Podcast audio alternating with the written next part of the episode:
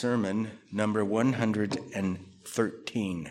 That means we're back in John chapter 12. So if you'd like to turn there, John chapter 12. Huge words by our Lord. Not huge font size, but huge in their intended meaning. Our Lord is in his last week on the earth. It's the Passover time. People are hearing him say these things. Various parties are there. He begins in verse 27, saying, "Now my soul is troubled, and what shall I say? Father, save me from this hour? But for this purpose I came to this hour. Father, glorify your name." Then a voice came from heaven saying, "I have both glorified it and will glorify it again." Therefore the people who stood by and heard it said that it had thundered. Others said, "An angel has spoken to him." Jesus answered and said, "This voice did not come because of me, but for your sake. Now is the judgment of this world. Now the ruler of this world will be cast out. And I, if I am lifted up from the earth, will draw all peoples to myself." This he said, signifying by what death he would die.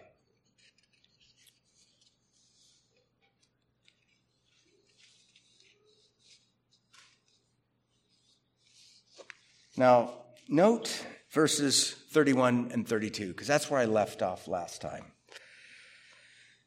There are three assertions by our Lord, and there's a relation to his death by crucifixion.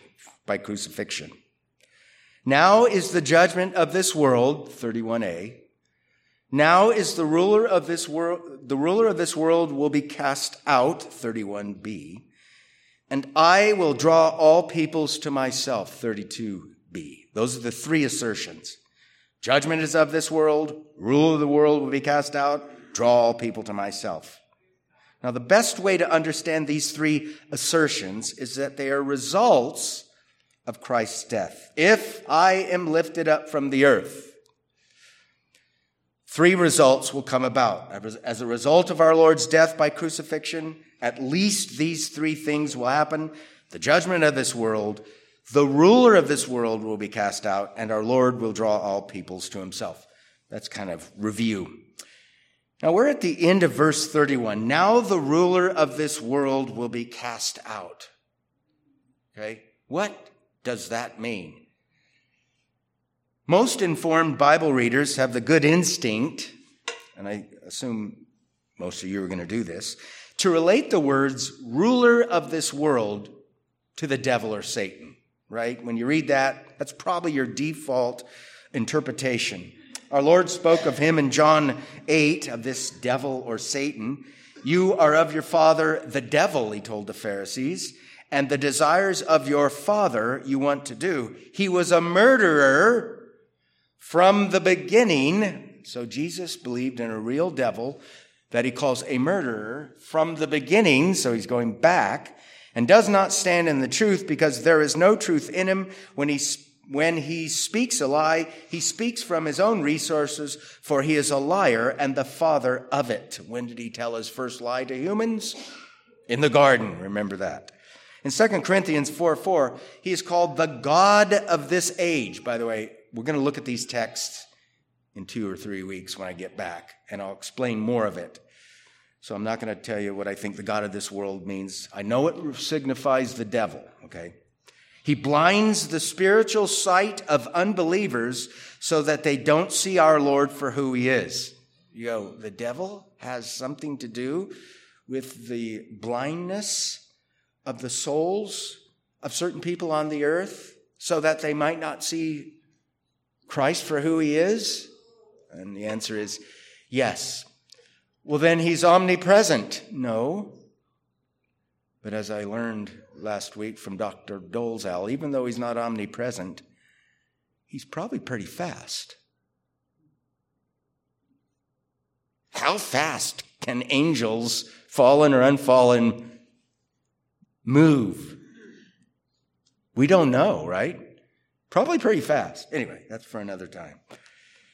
In Ephesians 2:2, he is called the prince of the power of the air, the spirit who now works in the sons of disobedience. In the book of Revelation, he is called the great dragon, that serpent of old, called the devil and Satan. So those texts come after John chronologically, right? Those 2 Corinthians, Ephesians, and Revelation were written after our Lord said this. So if you remember a couple weeks ago, I said, how do we understand now is the judgment of this world?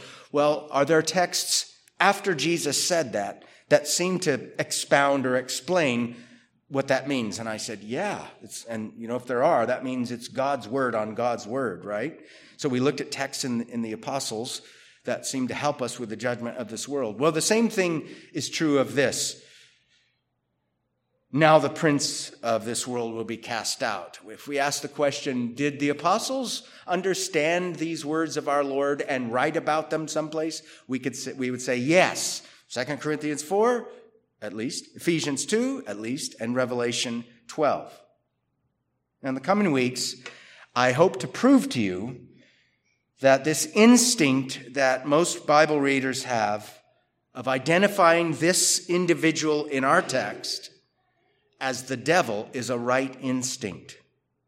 Somehow, in some way, our Lord's death by crucifixion affects the devil. Now, in the early church, there was this ransom to Satan theory of the atonement. Have you ever heard of that? Now you have. The crucifixion was something that Jesus paid to the devil. You don't like that view, do you? It's like, no, the devil's not in charge here. But it is weird to think of somehow, some way, our Lord's death by crucifixion affects the devil? The answer is yes. And then the million-dollar question is, how? I'm not telling you today. I will tell you a little about that at the end. But just how it does, we'll have to wait for a future sermon in detail. But to show you briefly that this is the right way to read this verse, listen to 1 John 3:8. You've heard this before. For this purpose, the Son of God was manifested that he might destroy the works of the devil. Okay? So there's the same human author, John. After Jesus said these words, to me, it seems like obvious. 1 John 3:8 and John 12:31b have something to do with each other. I would say 2 Corinthians 4 and Ephesians 2 and the Revelation passage as well. So this makes it, 1 John 3:8, makes it very clear that the manifestation of the Son of God in the flesh is for the purpose of destroying the works of the devil. Now, all the mechanics of how that's done, we'll get to it. But this morning, we're going to take a brief detour from our text. Yeah. In order to get everyone's mind stocked with scriptural information necessary to make sense of these words. The better you know the Old Testament, the easier it is to determine what our Lord means here. Now, we're going to use the New Testament as well, because that's God's word on God's word, right? So, if we went to the Old Testament asking this question, what in the world does Jesus mean in John 12:31b? Now the ruler, a prince of this world, shall be cast out. If we went to the Old Testament, somebody already said it, rained on my parade, we would go back to Genesis 3:15, right? Which that's what I'm going to do. And I will put enmity between you and the woman. This is Yahweh speaking, God speaking, after the fall into sin, after the crafty serpent, an instrument, a created instrument of Satan, that serpent of old, the devil, used a creature to deceive the woman, who then took and gave the fruit to her husband, and he ate. And I will put enmity between you and the woman, and between your seed and her seed. And here's the most important thing we'll concentrate on. He, see what just happened there? He shall bruise your head, and you, devil, in the person of the serpent, shall bruise his heel. So we have a he that'll come from a woman that ends up delivering, bruises the head of the serpent. Some of your versions might say crush. It's a synonym for that word. Who likes bruise and who likes crush? I like crush better. Okay? The skull-crushing seed of the woman, to borrow a phrase from one of my friends. That's what's being promised here. The skull-crushing seed of the woman, an individual, will come from an individual woman. A man will come from a woman without a man. I think that's in the text as well. But let's look at the context of Genesis 3:15, because this will help us see how I think this is in the mind of our Lord. And a lot of other Old Testament texts, we're not going to go to all those. I preached on all those before, but Genesis 3:15 has a context. The text occurs after the account of creation and the fall into sin.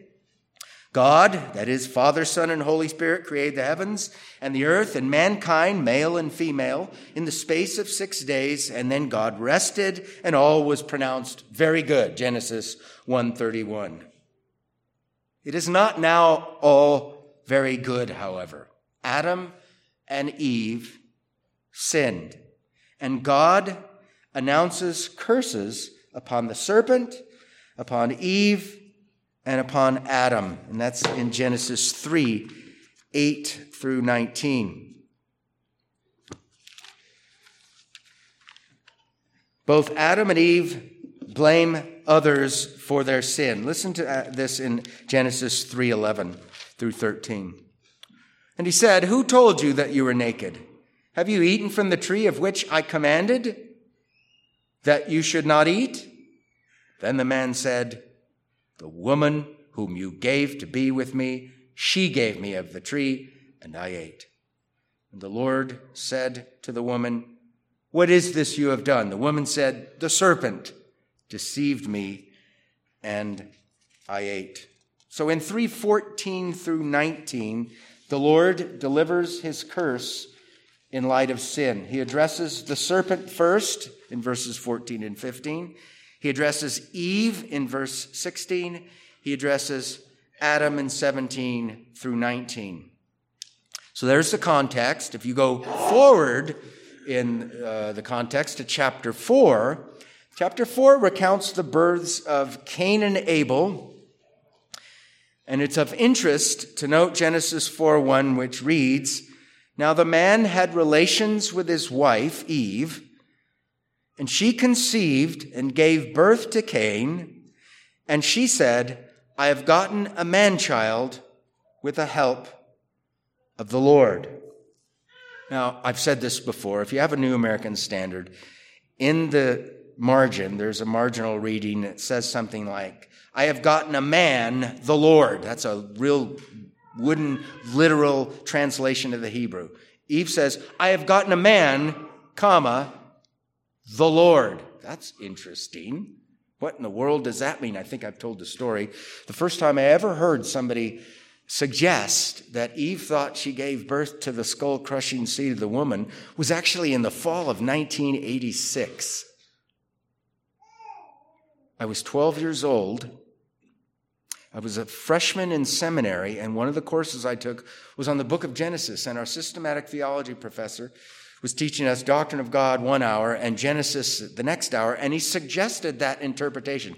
Of course, you're a first-year student. On the one hand, you're going, "No way." On the other hand, you're going, "That's pretty wild. How could that be? Eve thought She had given birth to the skull-crushing seed of the woman. How in the world would she know that the words of Genesis 3:15 and that fast? Well, we don't know how fast, by the way. We don't know how long it took for her to... Was she pregnant before they sinned or after? We don't know, okay? Seems like they sinned pretty quickly. But at some point after that, after going through the process of, what do you call that? Bearing children. She says this. She makes this pronouncement. Could her and Adam have gotten more revelation from God than Moses writes here? Yeah. Was there enough revelation there that they could draw the conclusion, God's going to take care of all the problems that we brought in through being duped by the serpent, through an individual? I think there is. How much could the Spirit of God work on their minds in terms of the intent, the divine intent of these words? As much as he wanted to. There's some things we don't know, but we do know she said this. And I think I've quoted this before. I'm not going to do the long quote, but here's a German, Protestant German at the time of the Reformation, commenting on Genesis 4:1. I've gotten a man, the Lord. The poor woman thought that she had just given birth to that man, or to the son of the virgin who was promised earlier and whom she knew through the Holy Spirit to be not only human, but also our true Lord and God. Wow. So, having forgotten all the sorrow that befell her during childbirth, she exults with exceedingly great joy and imposes on him the name Cain, that is, treasure. Granted, the honorable woman is wrong. She had not given birth to Christ, the repairer of the human race, but to Cain, a destroyer and murderer of the human race. He was of the evil one. Remember, John says that about Cain. Nonetheless, she clearly shows that she had accepted the gospel about the woman's seed with great faith, having received every consolation from this gospel, and that she credited her eternal salvation to the unique seed of the woman, that is, to Christ, the Son of God. Now, if he's right, of course, when I say that, my view, I think he's right. I think they had a messianic understanding of this skull-crushing seed of the woman curse. If he's right, this indicates that Eve saw in the curse on the serpent good news and bad news. Bad news for the serpent, good news for others. This would be a display of divine mercy in the midst of divine judgment. Though she was wrong about the timing of its fulfillment, according to this interpretation, Eve understood the basic elements of the intent of the curse on the serpent. It meant good news for man, though some shy away from that interpretation. It is at least plausible, especially in light of the rest of the Bible. I think it's more than plausible. So what is the best view of Genesis 3:15? You've heard me say, some people say it's the curse on literal snakes, and that's why we're perpetually afraid of them. I can remember in the late 1960s, my brother wrapping a snake around his neck and walking up to the kitchen window to scare my mother. There was only one person that was afraid of snakes then, and it wasn't my brother. That's not a good interpretation. I'm not going to tell you who throughout history have held that view, because you go, really? But I think the best view is, here is the beginning of the messianic message of the Old Testament. The messianic view of this verse asserts that Genesis 3:15, I'm quoting somebody, ultimately predicts the coming of a future individual, a seed, who will have victory over the serpent through his own death. This view of this text sees it as the first gospel promise, finding its fulfillment in our Lord Jesus Christ. This view of this verse, which I think is the right view, is the basis upon which we sing these words. Sin's bonds severed, we're delivered, Christ has bruised the serpent's head. Okay, that's hymn number 174. Where do you think he got that from? He got it from this. So let's look at the text, finally. We looked at its context. I will put enmity between you and the woman, and between your seed and her seed. He shall bruise you on the head, and you shall bruise him on the heel. Now we're going to look at this third part of this conflict. The third part is, he shall bruise you on the head, and you shall bruise him on the heel. This is the third tier of the curse, or its climax. I think this is the climax. And it individualizes the serpent. You see that? You and the seed of the woman. He and him. So we got very early on in the Bible, we have conflict. Not conflict resolution yet. It's going to be resolved. But the prediction of conflict, ultimately, not just between good and evil, God and the devil, God's people and demons, but somebody behind the serpent and some him who comes from a her. This leads to the expectation of a single seed of the woman who would deliver a decisive blow to an individualized seed of the serpent. Notice that if you have the New King James Version, it individualizes and personifies her seed by using the pronoun he in the very next clause. That's very important.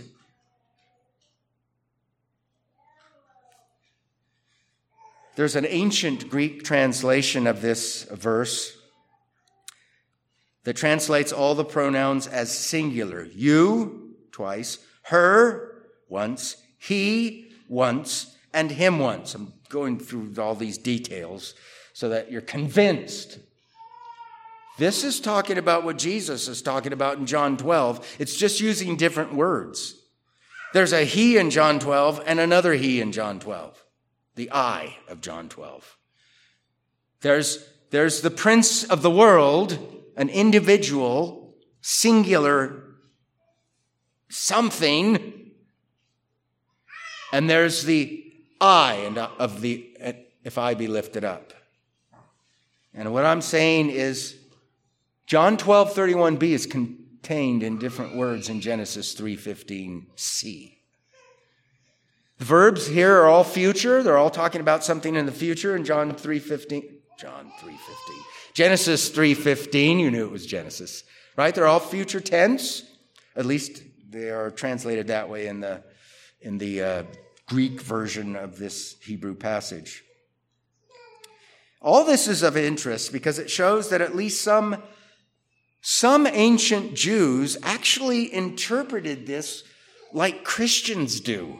Interestingly enough, this Greek translation of the Old Testament was written before the incarnation. And you have Jews translating the Hebrew into Greek, and it looks like Christians could have done that. The argument for taking seed, implied by the pronouns he, you, and him in the third tier of this conflict, as future individuals are as follows. First, the singular pronouns in the third tier find as their dependent word or antecedent seed. Second, as noted above, the term seed can and does, it can refer to either plural persons or an individual. And it happens in the book of Genesis, where this word seed is in one context. We're not going to go there because it's getting too technical now. I'm looking at my notes going, this is not good. There's another place in the book of Genesis where the word seed is used in the same passage where it's clearly referring to a group and then it's clearly referring to an individual, okay? I think the same thing's going on here. Seed seems to be more plural at the beginning, but by the time you get to the end of Genesis 3:15, the third tier, it's individualized. This seed of the woman is not the church. This seed of the woman is not all believers. This seed of the woman is not a plural entity. It's an individual male person that comes only from a woman. It's a man from a woman without a man. By the way, does the Old Testament ever pick up on that kind of teaching? A man from a woman without a man. And the answer is, depending on how well you know your Bible, you're going to say, yes, it does, right? In Isaiah, the virgin passage in 7:14, picked up by the New Testament. And the New Testament says, hey, remember what they said? This is it right here. But a man from a woman without a man predates Isaiah. Where do you think Isaiah got it from, besides the Lord? Moses. The canonical writers of the Hebrew Old Testament read the other guy's writings, by the way, and depended in part on them to say what they said. So what Genesis 3:15 contains is a curse/promise, that an individual seed of the serpent will be bruised, crushed, or destroyed by an individual seed of the woman who will suffer while bruising, crushing, and destroying the seed of the serpent. That's what's there. Now, there's another thing to consider that I think helps with this, because some people take this view, it's the minority view throughout history to deny this, by the way, as far as I can remember. And they say, wait a minute, this is a curse. Read the Bible. It says it's a curse. And it's on the serpent. How in the world are you turning it into the gospel? How can a curse be the good news? It's a fair question. This text comes after creation and the fall of man, and some who don't take Genesis 3:15 as messianic claim that it is highly unlikely that a message of hope is contained in this text, because it is, in fact, a pronouncement of judgment. Right? It is. It's a pronouncement of judgment. So is John 12:31b. And most Christians, when they read it, they go, well, they don't say this, but I'll put this in your brain. There's both judgment and mercy in those words. Now, the prince of this world shall be cast out. Bad news for somebody, good news for somebody else. In the one and the same act, right? I think you would say that about the other statement in John 12:31. Now is the judgment of this world. Doesn't sound good for somebody, it sounds good for somebody else. That's what's going on here. There's a man, I read his book many years ago, and I have a long quote from him. And if it's good, I'll keep reading it. If it won't, I'll just paraphrase it. He says this, that the God of mercy should offer hope in the midst of judgment is not surprising. In fact, in the early chapters of Genesis, he does this regularly. For example, after judging Cain for murdering his brother, God mercifully placed a mark on Cain so that whoever found him would not kill him, thereby offering hope in the midst of judgment. Also, when God judged the earth for its ever-escalating sin in Genesis 6-8, that's the story of Noah, he chose to show mercy to the family of Noah, saving them and granting hope in the midst of judgment. Talk about hope in the midst of judgment. There it is. You and your families in the boat and all those animals, and there's a universal, catastrophic, judgmental flood of the rest of the earth. Mercy in the midst of judgment.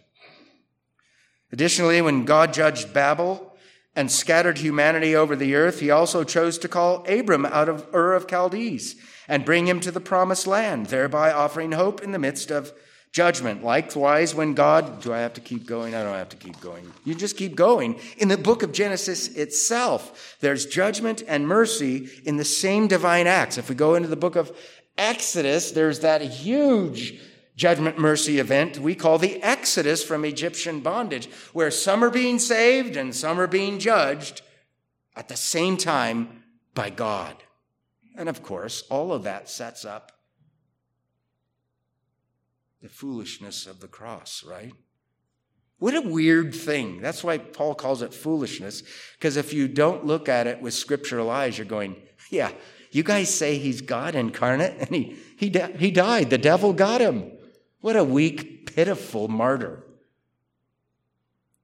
These ironies, things turning out maybe the way you didn't think they would, are called by some people redemptive reversals, where God, in fixing this world, kind of does the almost opposite of what you think he should do. You know, if I was God, I would just clean it all up immediately. Well, he didn't. Sorry, you're not God. Thank God. So the quintessential event of Scripture is the crucifixion of our Lord. It's the most mysterious one as well. It's the most, I would say, ironic one as well. But this irony of how God works doesn't start at the cross, okay? It's in Genesis 3:15 too. And by irony, I mean a state of affairs which at first seems contrary to what one ought to expect. Let's think about Genesis 3:15 and this irony that I'm talking about. The serpent deceived Eve, and she took and gave the fruit to Adam. The image bearers, Adam and Eve, sinned and brought sin and its curse into the world of man. But God will cause the seed of the woman to undo what was done and destroy the one who tempted them in the first place. As one man says, "You deceived by means of the woman, you will fall by the woman's seed." Now, we might think, well, he deceived. He got to Adam through the woman, so God should just wipe them all out. Okay, you might read it that way and think, well, that's what should happen. You know, if I was omnipotent, I'd flex my biceps and flick them off into obliteration. It's not what God does. Listen to Martin Luther. These are in quotes. "Through the woman you, Satan, set upon and seduced the man, so that through sin you might be their head and master. But I, in turn, shall lie in wait for you by means of the same instrument. I shall snatch away the woman, and from her I shall produce a seed, and that seed will crush your head. You have corrupted flesh through sin and have made it subject to death. But from that very flesh I shall bring forth a man who will crush and prostrate you and all your powers." Unquote. I sure hope Martin Luther's right, and I think he is, by the way. "One little word shall fell him," you know, that comes from his hymn. Thus, Luther goes on, "Thus this promise and this threat are very clear." See that? Promise and threat. And yet they are also very indefinite. They leave the devil in such a state that he suspects all mothers of giving birth to the seed, although only one woman was to be the mother of the blessed seed. Unquote.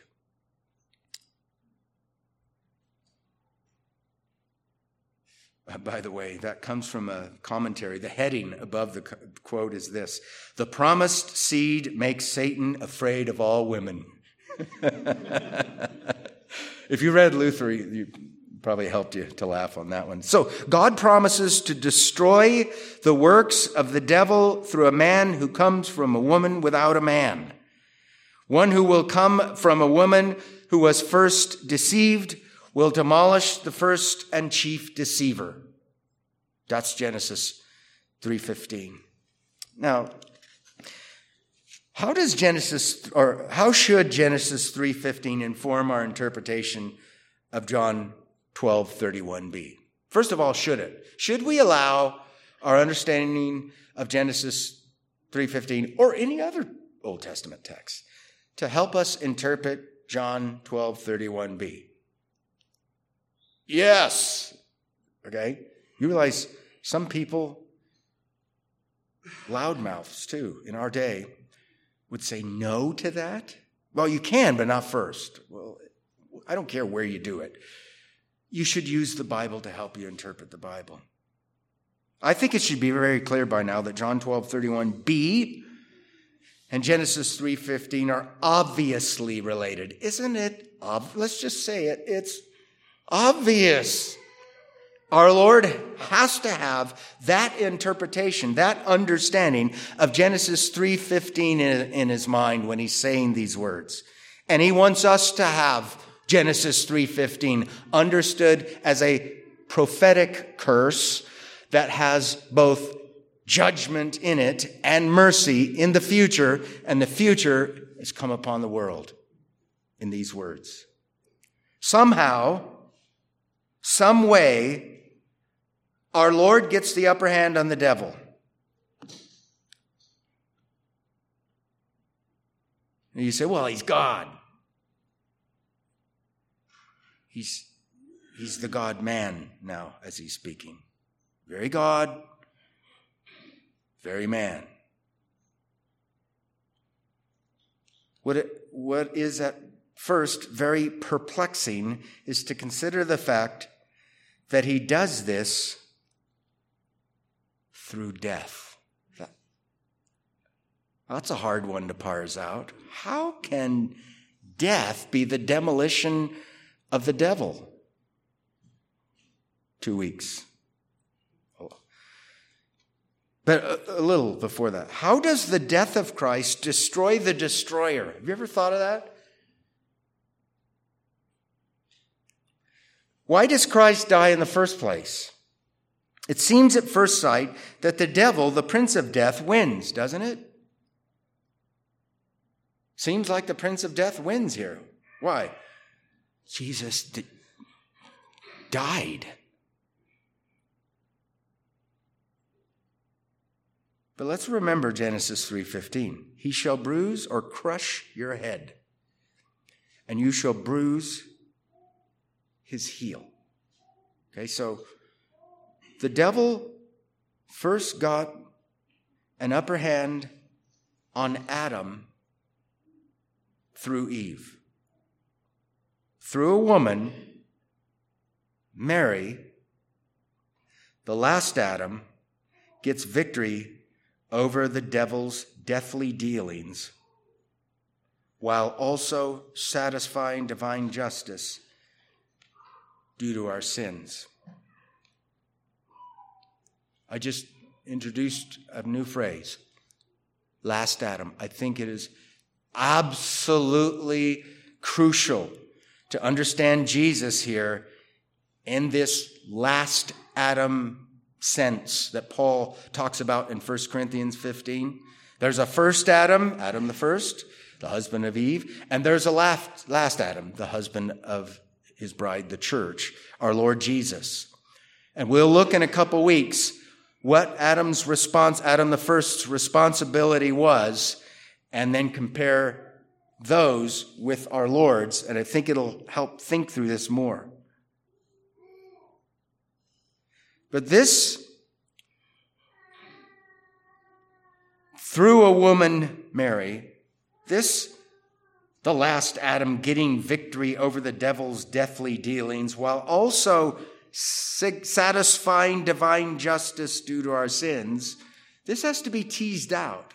Somehow he's defeating the devil, the doctor of death. Do you want to call him that? I think we can in one sense. He's defeating the devil, but he's also satisfying divine justice at the same time. All of this must be seen as the obedience of the last Adam, our Lord, right? He's obeying. If I be lifted up, this death by crucifixion is actually the obedience of the Son of God. He's obeying divine justice. Unlike Adam the first, Adam the last destroys the devil by obedience, procures righteousness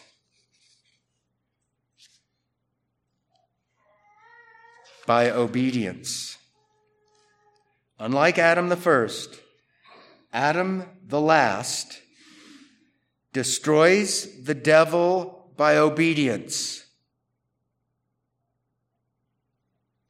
We could say Adam the first destroyed mankind by disobedience, being duped. But we have to say, unlike Adam the first, Adam the last destroys the devil by obedience. He doesn't let the devil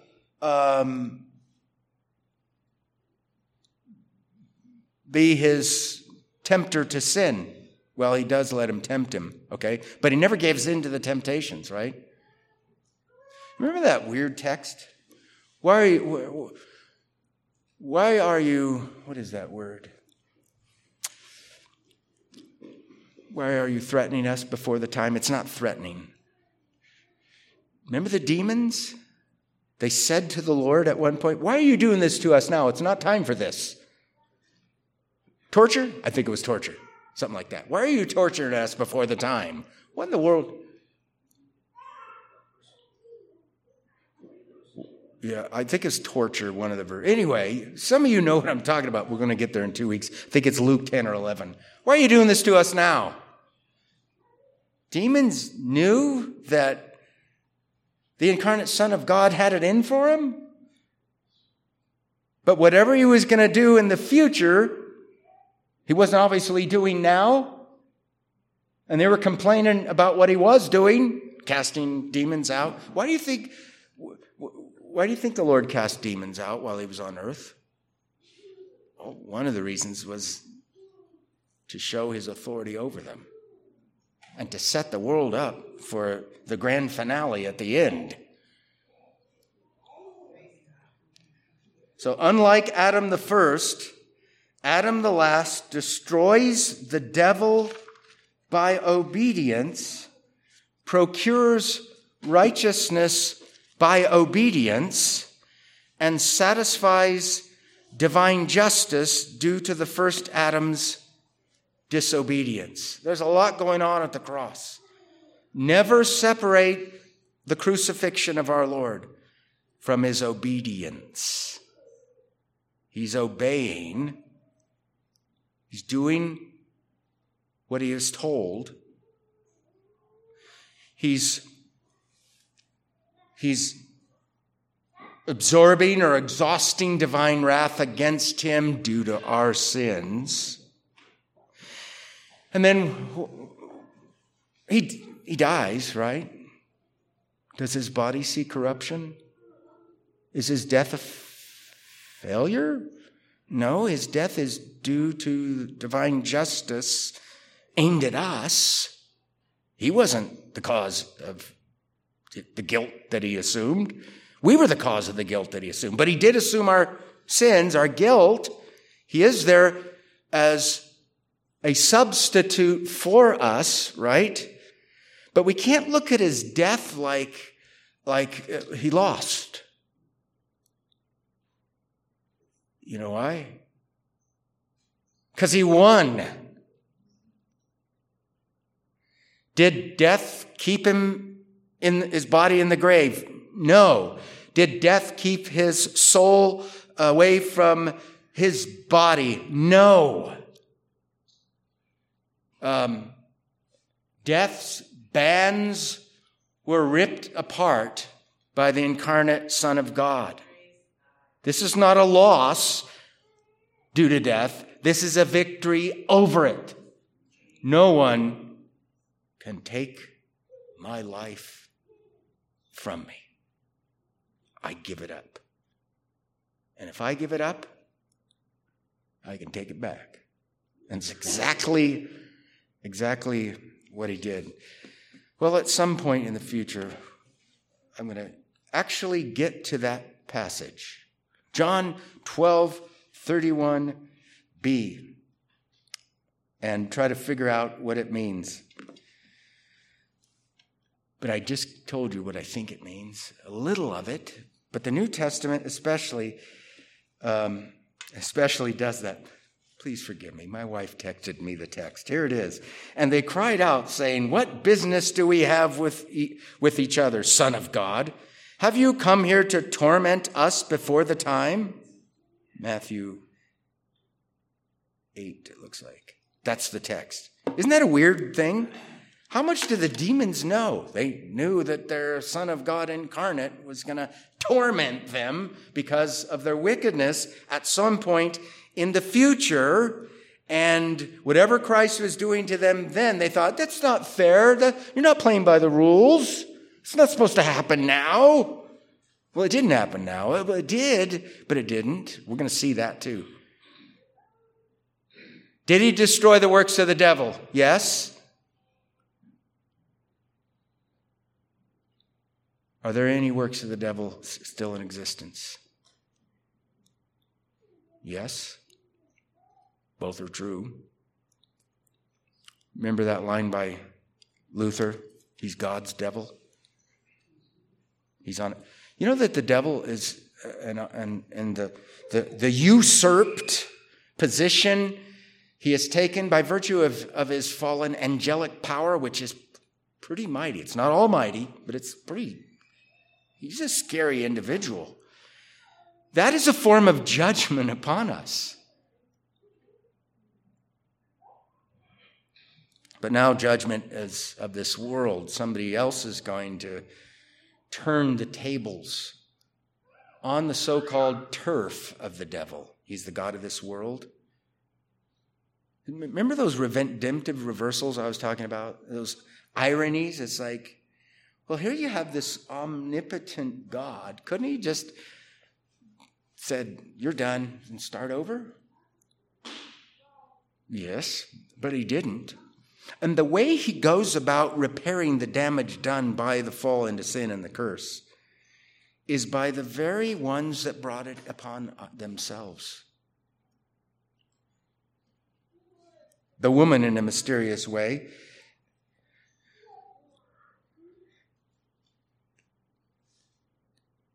is impregnated by the Holy Spirit's power coming upon her. The Holy Spirit that hovered over the waters in Genesis 1:2, hovered over the waters in her belly.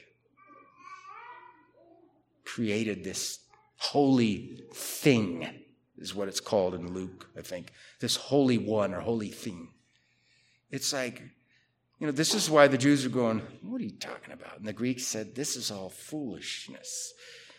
But this is the power of God in weak, creaturely things.